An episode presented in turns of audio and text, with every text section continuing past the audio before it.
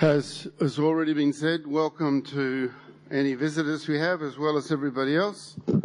Um, particularly want to welcome Brother Warren, all the way from Sydney. So make sure you meet Warren afterwards. Okay. Title of my talk today is Lord, help me to understand. I want to talk about maybe things don't always work out like we think they should. And we have, um, maybe the way I would put it, we've put God in a certain box and all of a sudden God doesn't quite perform like we think he should. And there, once that happens, we start to lose a little bit of confidence in God. Not that God did anything wrong, it's just that we put him in a category that he wasn't quite in.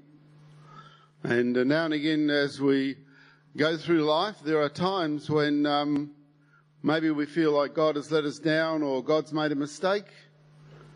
Um, I had to um, have a situation once with my mother who had a, in those days, we called it a nervous breakdown. And uh, she ended up being quite um, sort of in a bit of a bad way, and uh, she ended up being in a, in a nursing home, whatever you call it, here in Adelaide. And um, I was uh, what was known as a conveyancer, a licensed land broker at the time, and I has, had appointments in the middle of the city at the Lands Title Office. And I remember I had an appointment. I went and picked her up for a while and took her for a drive. And as I dropped her back, it was if anybody remembers my mother, she was I don't know where I got it from, but she was a good talker, and um, it was a bit hard to get away from her. And I said, "Look, Mum, I've got to go. I've got to go. I've got an appointment." She said, Oh, haven't you got anything sort of to leave with me? And I said, All right, I've got two points I want to make with you. And if you do these two points, I reckon we start to get a recovery going. She said, Oh, what's that, dear? And uh, I said, um, Number one, I want you to believe that God never ever makes a mistake because if He makes a mistake, He is unreliable and we can't rely on him all. You've only got to make one mistake and because uh, she'd started to think, oh, you know, God's let me down or what's wrong and all that. So, so number one, you've got to believe that God never makes a mistake and that He is there to, to help you. And she said after a while, oh, I think I can do that, dear. And she said, what's the other one? And I said, you go back in that nursing home and you start witnessing to the other people in there. And she said, oh, no, couldn't do that. I'm such a bad testimony and, and so on along that line. I said, you asked me back in there and start. For those who remember my mother, she loved witnessing, and she had stopped witnessing. And uh, I mean, I went and saw her a while later and didn't look all that different. Then she started telling me about somebody she witnessed to. And you see the light starting to come back on again. But that's not the main theme, thrust of my talk. The first point was the main one, and that was that God never makes a mistake. Let's have a look at God. Numbers chapter 23. Numbers chapter 23. Well known scripture, and I think most of my scriptures are today. Numbers um, 23. Some of the words of Balaam, but actually they were the words of God via Balaam.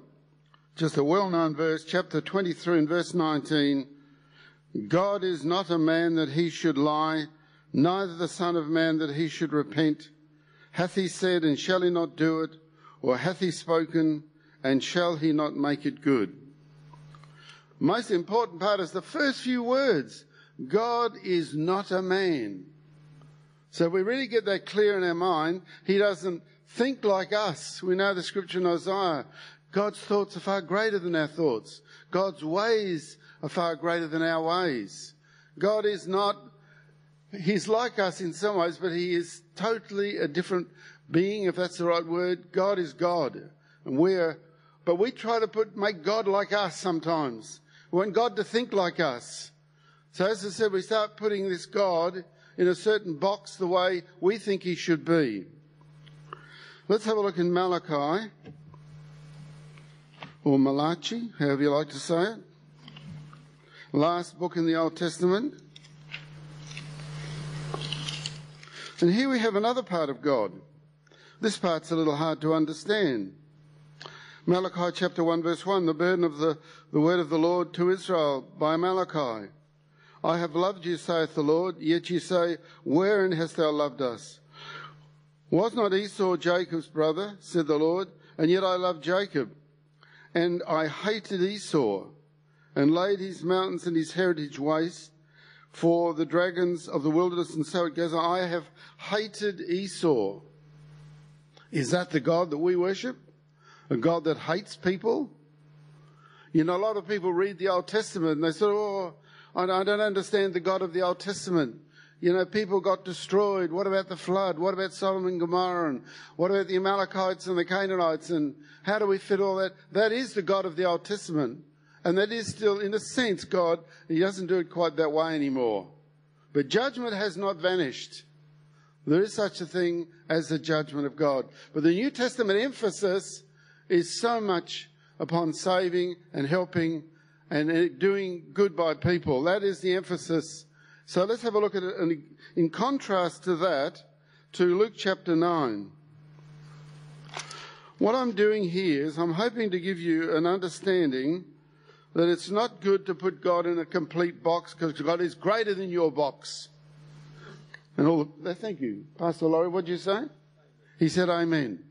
God is greater than we categorize him. So here in Luke chapter 9, a time when there was a bit of trouble with some of the Samaritans, and we just pick it up there in verse 51.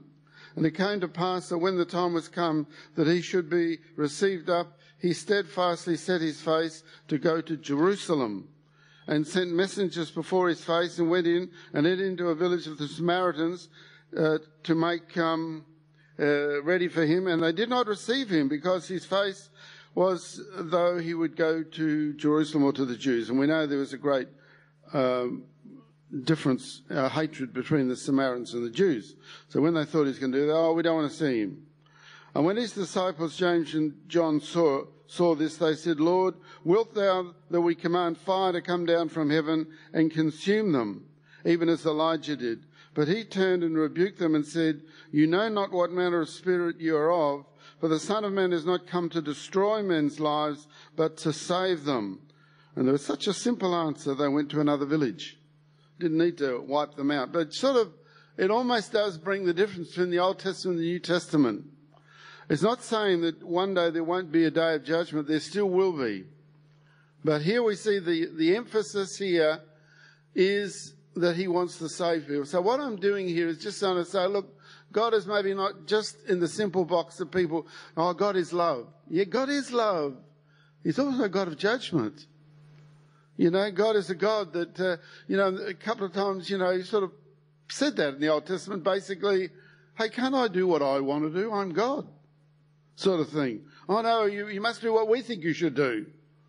And that's sort of where I'm heading in my talk today, when now and again we've sort of got God in this particular box, we've prayed about something and it hasn't worked out as we think it should work out, and God's let us down, and we go down that particular path, and it's a no ender.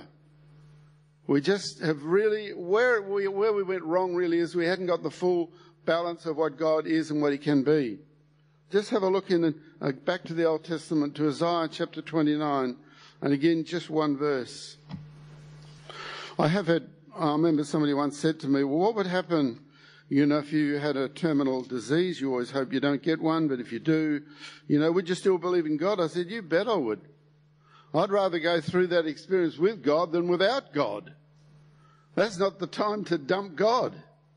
You know, that's the time when you, more than ever, you want to you want to have the Lord with you. You know, Job is a great example, isn't he, of somebody who went through difficulty and everything crashed down.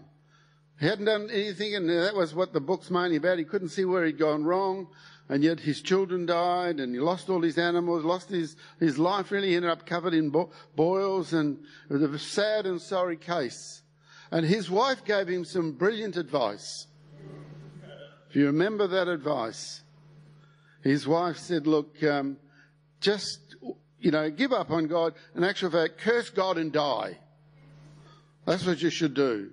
And he called her a fool, foolish woman. You don't know what you're saying.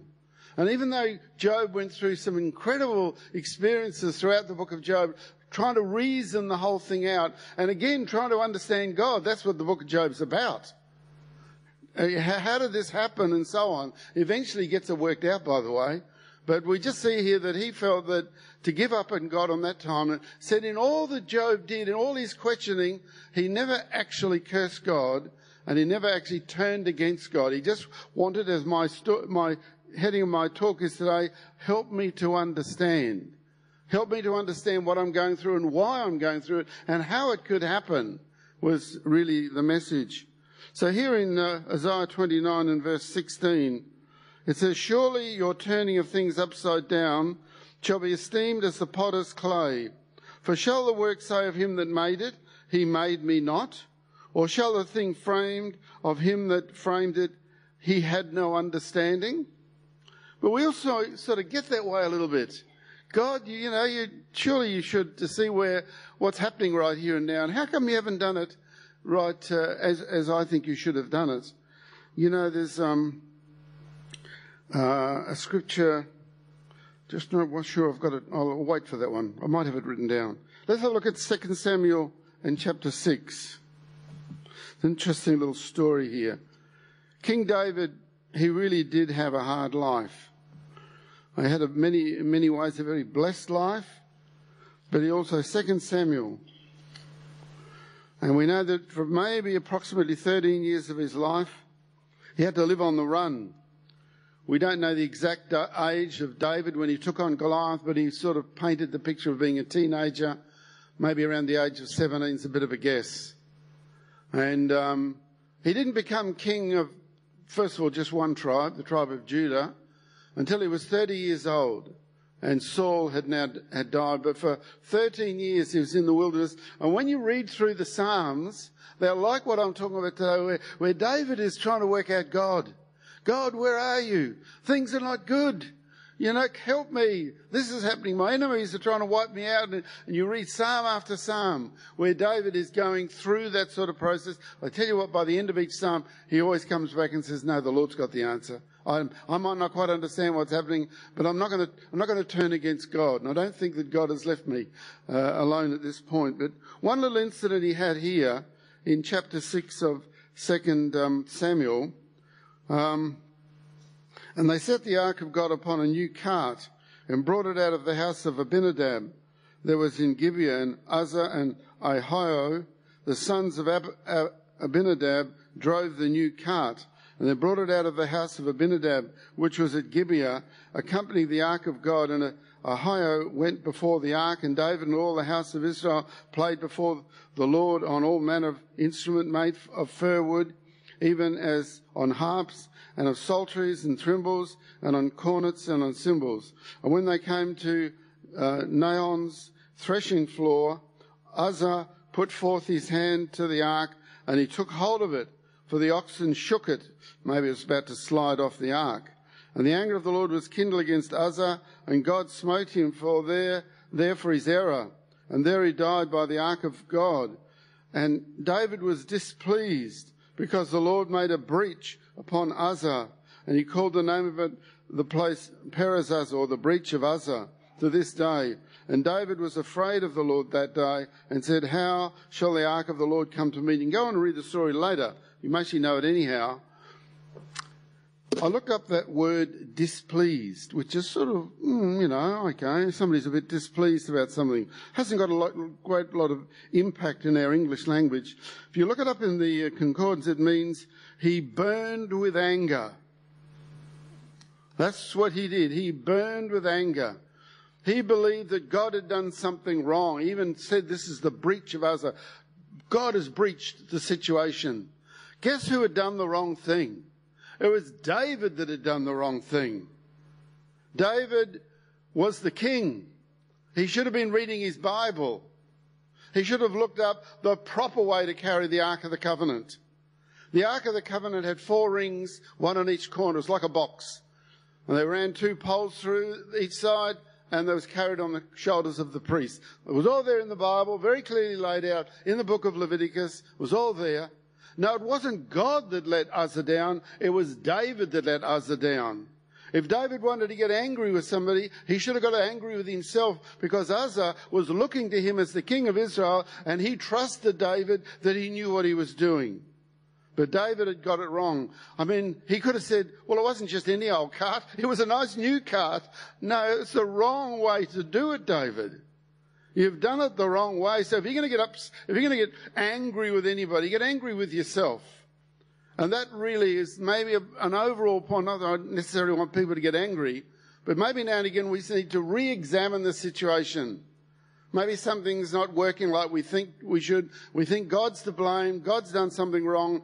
Maybe then we go and get a mirror and sit down and we look in the mirror. By the way, I never do that anymore. Such a ghastly sight. But anyhow, you look in the mirror and think maybe, maybe there's something here that I haven't quite done or what I could do or could do better and we could go on and on and so on.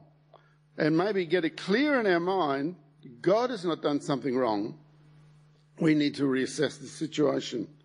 Um, just have a look at some of the words of Job.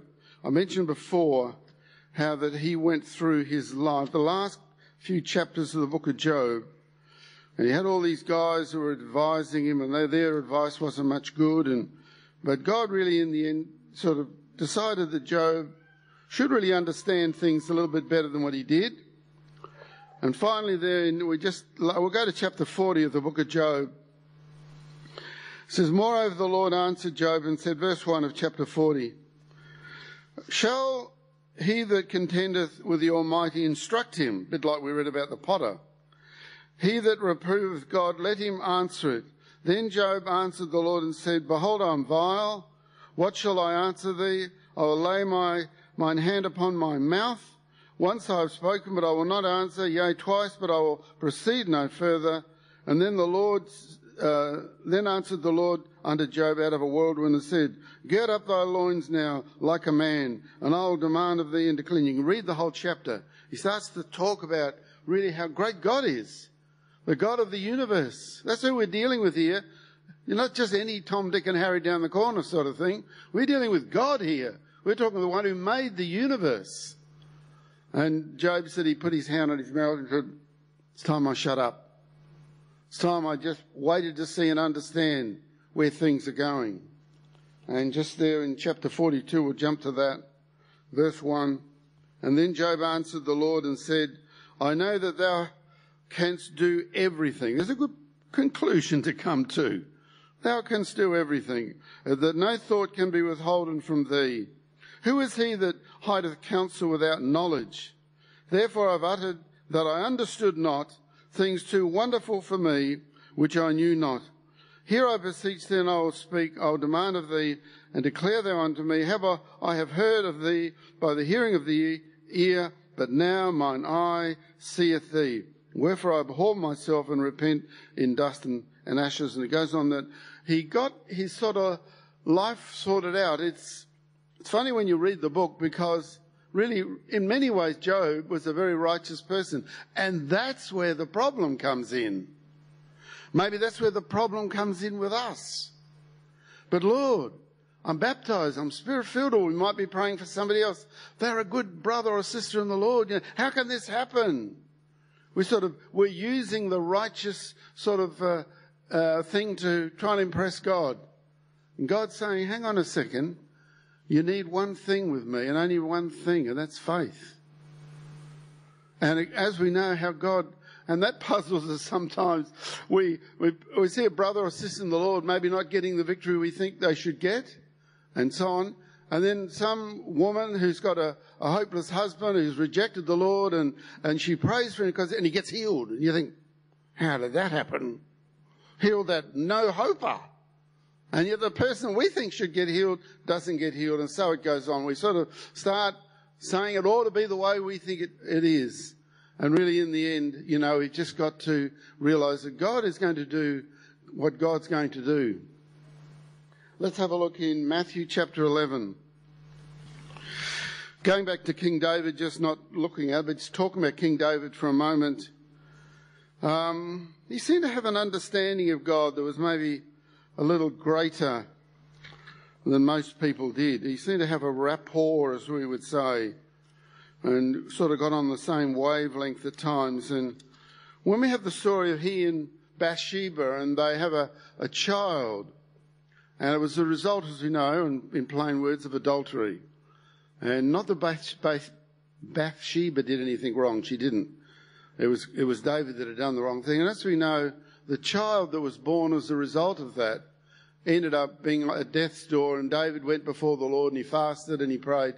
And in the end, the child died. And uh, he then got up and he washed and he had a shave and and his servants were sort of, oh, that's a bit rough, you know, while the child was dying, you did this, and now the die. He said, listen, hang on a second, the child's gone. Basically said, I can't do anything about that. I did the best I could. I entreated God. It just wasn't to be. He got up. He never turned against God. And that, there's a victory in that. There's an understanding, something maybe at times we look at it and think, oh, oh that would be it. I've, I've, lost confidence in God. He let me down, or He's let that person down, and so on. So it's because we, as I said, put God in a box. He didn't perform the way we think He should. We might have been in the Lord for decades. Didn't realize in the back of our mind a little bit, it was like, if this happens, I'm not going to follow God anymore. We didn't realize that. And that happened. I mean, the trial of our faith is something incredibly precious to God. And how often we have this hurdle that he puts in front of us. He wants to see whether we can go over the hurdle. I'm not talking about the Commonwealth Games at the moment. And uh, we see there that uh, he wants to see if we keep going under any circumstances. Under any, and yet all the time, if we look back over our life, there's been so many fantastic blessings. We forget all of them because something's happened and we don't think God's performing quite like he should. Matthew chapter 11 couple of famous, that's a good word, well known verse, verse 28 verses. Come unto me, all ye that labour and are heavy laden, and I will give you rest. Take my yoke upon you and learn of me, for I am meek and lowly in heart, and ye shall find rest unto your souls. For my yoke is easy and my burden is light. Only in the book of Matthew, by the way. Fantastic little passage in the, in the middle of our Bible. But there's just one little bit I want to grab hold of and that is the one right in the middle there of, uh, or the beginning of verse uh, 29, and learn of me. So this is what I'm thinking about and talking about today is we need to learn God. We need to learn Jesus. You know, so many people just never really get the right Jesus. They never get the right God. We need to learn. And as you have your walk in the Lord and you read scriptures and maybe you go through experiences, you understand, maybe like Job did, I think I'll just keep my mouth shut. There's more to God than I realize. There's more to my, than my limited understanding and my limited judgment. God is far greater than that. But Jesus said here, learn of me. You know, translations can really lead you up the garden path. We often talk about that. Maybe why we basic, not that the King James is perfect, but we mainly stick with the King James. I looked at this verse in another translation and it said, learn from me. There is a vast difference to learn of me than there is to learn from me. One's just sort of a bit of an example. The other one is understanding the person. Understanding where they come from is a lot more, and that's what Jesus really did want. You, I, I want you to, to learn of me. Um, let's have a look at Luke chapter 10. Maybe I'll start thinking a little more and, and, nailing it down a little bit to more what I'm talking about, and I suppose, and that is um, divine healing. Divine healing can be good, and maybe in some ways at times divine healing can be difficult. Because again, we get a certain category of the way we think God should work, and uh, again, He maybe doesn't quite work that way. Um, I remember once I got quite ill. I was only about 33 at the time. Been under quite a lot of pressure. It was the time my mother had the nervous breakdown, by the way. And I was, I remember at the time when she went into the home, I remember saying to Helen, either she goes into the home or I go into the home. And uh, it was, she was difficult to live with at the time. By the way, she got, got totally healed. She was only in her mid 60s and she died at the 84, 84 and she really totally recovered, as many people remember her. But I was going through a bit of a hard time myself, and it was about a year later I had this quite chronic arthritis. Been to the doctor, ankles and knees and fingers were all swelling up and so on, as arthritis does. And memory gave me a diagnosis on it, and uh, which wasn't what I wanted to hear. And um, I, um, he gave me some aspirin, pretty powerful bottle of aspirin. And I said to him, "Will the aspirin cure the arthritis?" And he said, "No, all it'll do is relieve the pain." I never took any of the aspirin in the end, so I'll put up with the pain. But it still didn't get better, and it still didn't happen overnight, like often does happen, you know. And um, in the end, uh, it was down at Carrickalinga actually. We'd been away to the Northern Territory, taken our, put our kids on correspondence, and uh, it was right between moving from Elizabeth to Adelaide. We'd filled the hall in Elizabeth, and Pastor John said, "Let's go back into Adelaide." And I didn't know quite where he was going to buy a hall or where we were going to buy a hall. And I remember saying to Helen, wherever the, the next venue is, I want to live near it. I want to be right near to where, where the action is. So while that was happening, um, Pastor, not Pastor, sorry, just demoted you or said what you really are. Where is he? He's gone. He's left me. He's there. Brian. Brian Coverdale. One of the spots that we looked at was some of the market gardens in Campbelltown. So you could have had the camp right around the corner from you. But uh, we didn't get the camp there. I remember we looked at an old railway. Although I'm talking about the camp there, aren't I? But I think that might have been a hall. I can't remember. Get them all muddled up.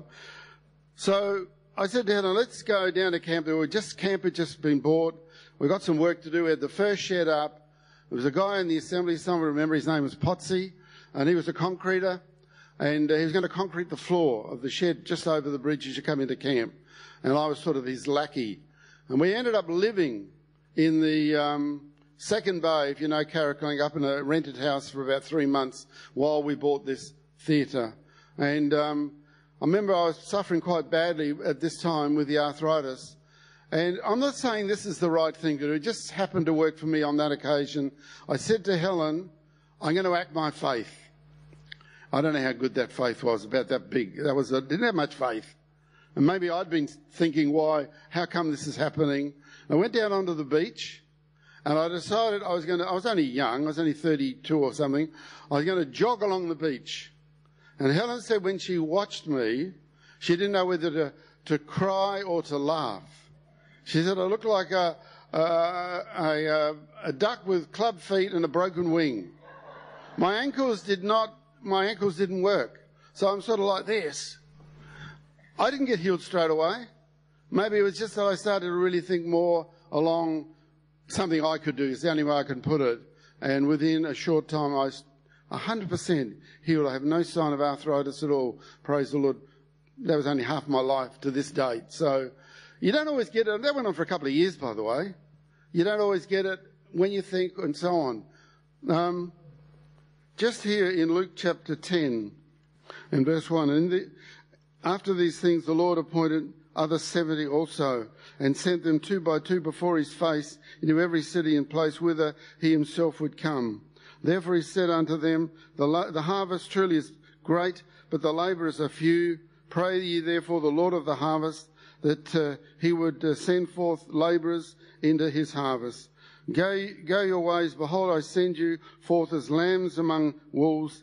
And then he goes through a great list of things. And then, of course, the well known part in verse 17 and the 70 returned again with joy, saying, Lord, even the devils are subject unto us through thy name. And he said unto them, I beheld Satan as lightning fall from heaven. Behold, I give unto you power to tread on serpents and scorpions over all the power of the enemy, and nothing shall by any means hurt you. And then he said, Notwithstanding, in this rejoice not that the spirits are subject unto you, but rather rejoice because your names are written in heaven.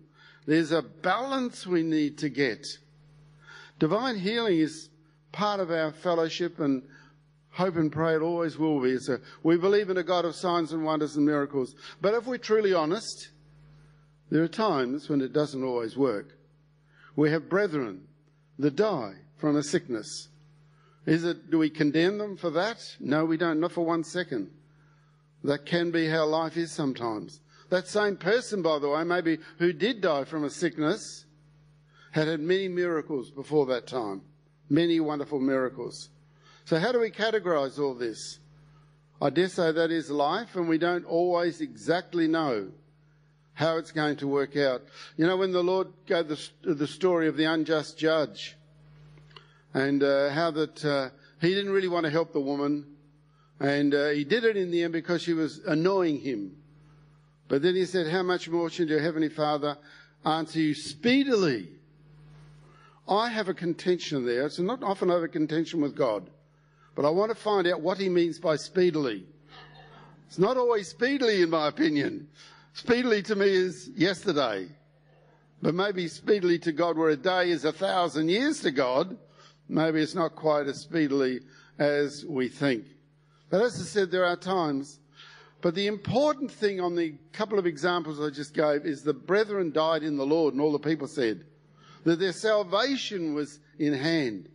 I don't know how important divine healing is in our walk with the Lord compared with salvation, but I do feel that divine healing is like that and that salvation is like that. But if we turn it around and we make divine healing the be all and end all of everything, we can start jeopardizing our salvation because it didn't work out quite like we thought. We prayed for somebody or this happened.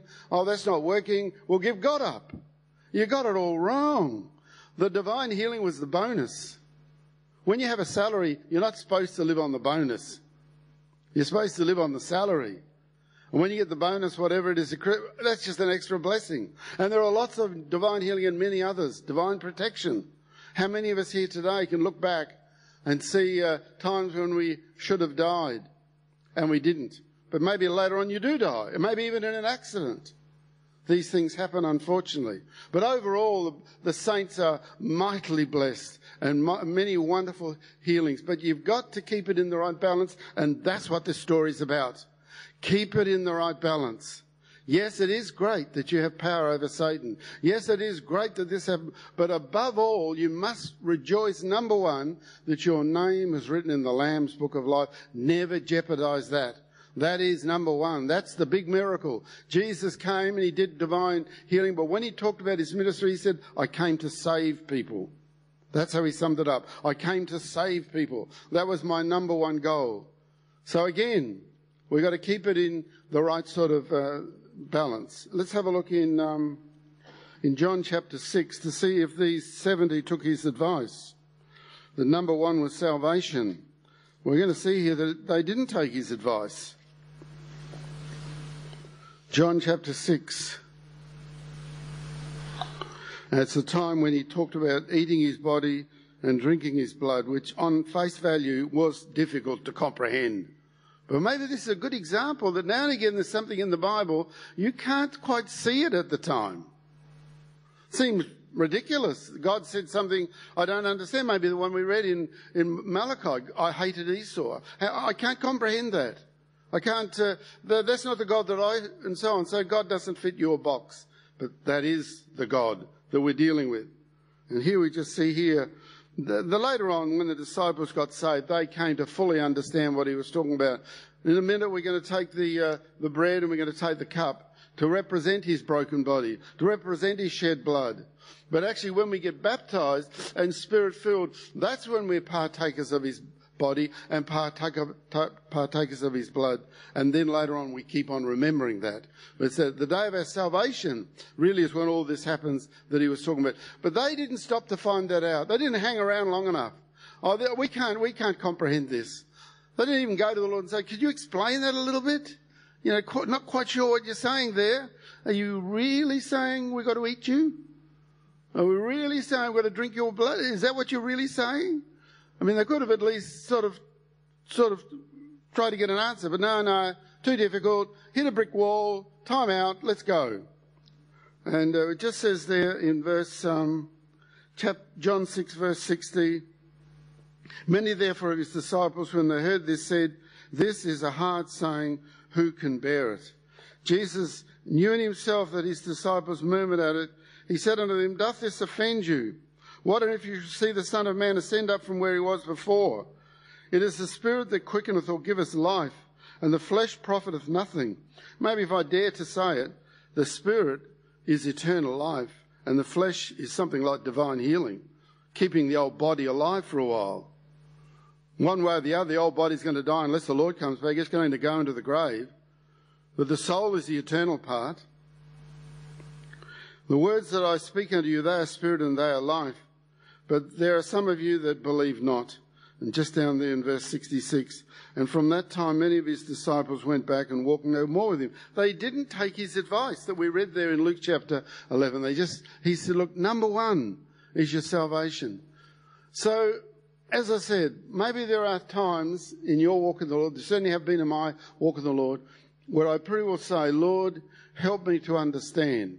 Not quite comprehending what's going on here, or why this has happened, or why that hasn't happened. I like the way Peter answered this whole same, uh, looked at this whole same situation there in verse 67. And then Jesus said unto the twelve, Will you also go away? You know, I just look at that, try to picture that day. First of all, there's a lot of them there. There's mostly the 70 plus some more. Um, there's the 12. There's Jesus. Quite a crowd of them. And all of a sudden, the vast majority of them go away and they just leave Jesus and the 12 apostles. Just them. That's all that's standing there. They can see the others disappearing into the, the blue yonder. And they're standing there, and they have no idea what he meant either. It's not that they had some special insight to drinking blood and eating flesh. They didn't. Had no idea. But what they had got to a point, whereas the Lord's always right, and all the people said that even if I don't understand what he's saying, he's always right. They got beyond that moment, uh, that, that hurdle. And uh, Simon Peter answered him, Lord, to whom shall we go? Thou hast the words of eternal life.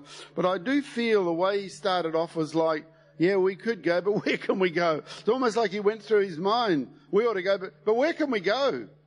And you know, in your walk with the Lord, you've got to come to that point now and again. If something doesn't add up, something's not quite as you think it should be, you should, the old saying, tie a knot, hang on, the end of your rope, you're at the end of your tether, tie a knot and hang on. Because around the corner you're going to understand it. Around the corner you're going to see it all. It's all got to come together. And so the Lord's just watching you. Will you still trust me? If you don't quite do what I think, you quite do what you think I should do. And, uh, and that's what really Peter said. Look, where there's nowhere to go, you're the only one. Let's have a look. There's more there, but let's go to 2 Corinthians and chapter 11. Paul goes through a list of trials and tribulations that he had to suffer in, in preaching the gospel. And I'll say right here and now, I don't think there's anybody here today that has ever been through anything like what Paul went through. And maybe I hope that you never have to. But this guy, he had the most incredible, difficult, if you could use that word, walk in the Lord. It was heavy going. We talk about David in, in, the wilderness for 13 years. You know, Paul, pretty well his whole walk in the Lord from the day that he got saved. He was under fire. He was under pressure. And, um, you know, he goes through some of the things that, um, and grab any, any amount of things that he went through. Go to verse 24, or verse 23. Are they ministers of Christ? I speak as a fool. I am more, in labours more abundant, in stripes above measure, in prisons more frequent, in deaths oft. Uh, of the Jews, five times received I forty stripes, save one. Thrice I was beaten with rods. Once I was stoned. It goes on and on and on and on. I was in the sea for a whole 24 hours. And you just look at the whole list. Now, any one of them would basically knock me out. If you put one lash across my back, I'd be a screaming, dithering idiot. I don't like pain. I can't handle pain. But this guy, you know, he just took it all. And he never lost confidence. What about the night he and Silas were in prison? They had been beaten that night. I mean, they could have been saying to each other, oh, gosh, we've got to give this up. This is not a happy life. The Lord said I'd have life and more abundantly, and this is a more abundant life. You could quote scriptures like that. How, how, but what did they do? They sang hymns. They rejoiced before the Lord that they were worthy of it. And we know there was a great revival that night where a whole family came to the Lord. The jailer and his family came to the Lord that night. Why? Because of their, their incredible attitude. In chapter 12, he goes through another experience. First of all, he has that amazing moment where he, is lifted up to heaven. Um, or just chapter 12. We'll start in verse 1. It is not expedient for me to doubtless to glory. I will come to visions and revelations of the Lord. I knew a man in Christ above 14 years, whether in the body, I cannot tell, or out of the body, I cannot tell, God knoweth.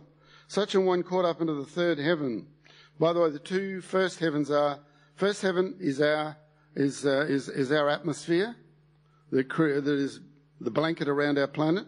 The second heaven is the universe, and the third heaven is where God is all the time, right now. We, if we had the heavens open, if we were privileged enough, it's all happening right now. And a few times in the Bible that did happen. This was one of them where he actually had a glimpse of what's there. And then he says, uh, and I knew such a man, whether in the body or out of the body. He said, I couldn't really me- say how it all happened.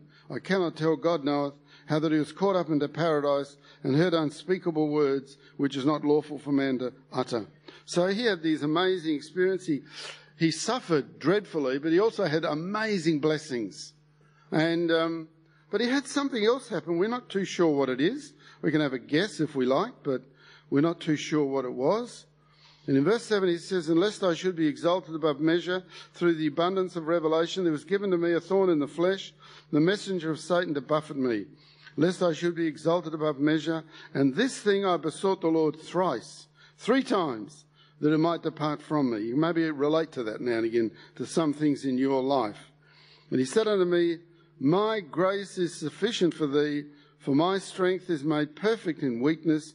Most gladly, therefore, will I rather glory in my infirmities or my weaknesses or my trials and tribulations, that the power of Christ might rest upon me. When we make divine healing the whole story, then of course everybody's got to get healed every time. Everybody's got to get healed every time. Otherwise, God's not doing it right. Have you ever stopped to think what it would be like if that happened? We would have a queue from here to the Botanic Gardens because I know that one prayer they always get healed. But would they follow the Lord is the question I'd like to answer. You know, how many people came to Jesus and great miracles happened? We think of the, the 10 lepers and only one of them ever came back. We think on the day of Pentecost, 120, that was always left. Maybe we don't always work it out that maybe God has got that worked out. He wants people to come. Divine healing is a, as I said, a great and wonderful part of our fellowship, but it's not the be all and end all. Number one is repent, be baptized, and fill with the Holy Spirit, and walk on with all. That's number one. If other things happen, good. If they don't, they don't. Doesn't matter. You've got the Lord. That's number one. Never ever lose sight of, of that particular point. Uh, Acts chapter 12, we won't turn to it.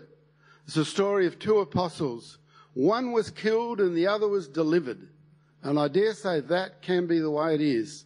The first couple of verses of, of Acts chapter 12, we have one of the 12 apostles, James, the brother of John, one of the sons of Zebedee. He's killed by the sword. You might think, well, how come God didn't deliver James? He was one of the 12 apostles. He wasn't even a 12 apostle for all that long. You know, and yet God let him be killed by Herod with a sword. In the same chapter, a couple of verses later, Peter's thrown into prison with the same thought, let's kill him as well, and God delivers him. Well, that's how it can be sometimes. It's not always exactly how we work it out. But that's God allows now and again. We might have 20 deliverances. Number 21, it's time for you to go. We don't know. God, that's in God's hands, by the way, not in ours. It's better to just be faithful to the end. You know, the Apostle Paul, we just read, went through all those amazing experiences, but he was faithful to the end. Second Timothy chapter 4, he goes through it all. I've kept the faith. And when you think of that, but you were beaten and you were stoned and you kept the faith. A lot of people said nasty things about you. They even dared to say you were not a good preacher. You can read that in the book too, where they said he was not a good preacher. I know the feeling. Let's have a look in um, in um, Philippians chapter two. I'm pretty well run out of time, but just quickly on this guy called Epaphroditus. Sounds like a disease, doesn't it? But it's not. Uh, Philippians chapter 2, just there in verse 25. Yet I suppose it necessary to send to you Epaphroditus, my brother, a companion in labour and fellow soldier, but your messenger, and he that ministered to my wants. For he longed after you all, and was full of heaviness, because that ye had heard that he had been sick. For indeed he was sick near unto death, but God had mercy on him, and on on, not on him only, but on me also, lest I should have sorrow upon sorrow. And goes on about more things. I just I get a couple of points out of this. First of all, you might say, well, how did he get sick? He was a believer. He's baptized and filled with He shouldn't get sick. Sometimes we have that mentality as well. But then we see when the way Paul put it that he got delivered, it wasn't like it was a fait accompli. Of course he got healed. No, he felt like it was a wonderful gift from God that he got healed. It was a wonderful extra blessing. And not just for Epaphroditus, Paul said, but for me also. That God helped me on this situation. So um, we'll just finish with two more verses. Isaiah chapter 25. Now I'm going to make a confession. Is there a priest? No. Uh, I'm going to make a confession. Isaiah chapter 25. I don't know why I had a little bit of trouble at times understanding a couple of pretty minor, never worried about it too much, but I remember thinking, you know, we're not supposed to seek after riches. We're not supposed to want wealth or anything like that. And yet the streets of Jerusalem are paved in gold and the gates are pearls. And then it finally dawned on me, yeah, but that's in the next life. So, but he'll give us all that in the next life. We don't have to have it now in this life. And the other one I had a little bit of trouble with was why does God need everybody praising him all the time? Talks about the angels 24 7 around his throne. Does he need that much praise? Well, he does. And I'm going to do something else very naughty now. I'm going to put a word in the middle of a, in, in the middle of a Bible, in a, a Bible verse. But you'll have to forgive me because I'll take it out again immediately afterwards. Isaiah 25 verse 1, And the Lord, O Lord, thou art my God, I will exalt thee I will praise thy name. And then I'm going to put in the little word why with a question mark. Why would I do that? And then he answers it. For thou hast done wonderful things, and thy counsels of old are faithfulness and truth. That's why he's worthy of it. Nobody else is worthy of that. We know in the New Testament, in the book of Revelation, Jesus, the Lamb of God, who could open the little book. And again, they stood and said, He's the only one that can do it. He's worthy. So now I'm, I'm very happy to join the angels as we sing the hymn and stand around the throne. He's far beyond any praise that we can give him. So, brethren, I'll just finish with that uh, basic thought that we don't always fully understand. And God doesn't mind if you go to him with the, the statement that I've made, Lord, help me to understand. Because, well, by the way, the understanding always comes. If only the 70 had done that, they never waited long enough to find out in our walk in the Lord. For anybody today that is not baptized and spirit filled, you need to do that for anything that I'm talking about. All the blessings, all the things that God can do in your life won't happen unless you come to the Lord. By the way, there is only one God. There is only one God. There's the world is full of gods. But he is the God of Abraham and Isaac and Jacob.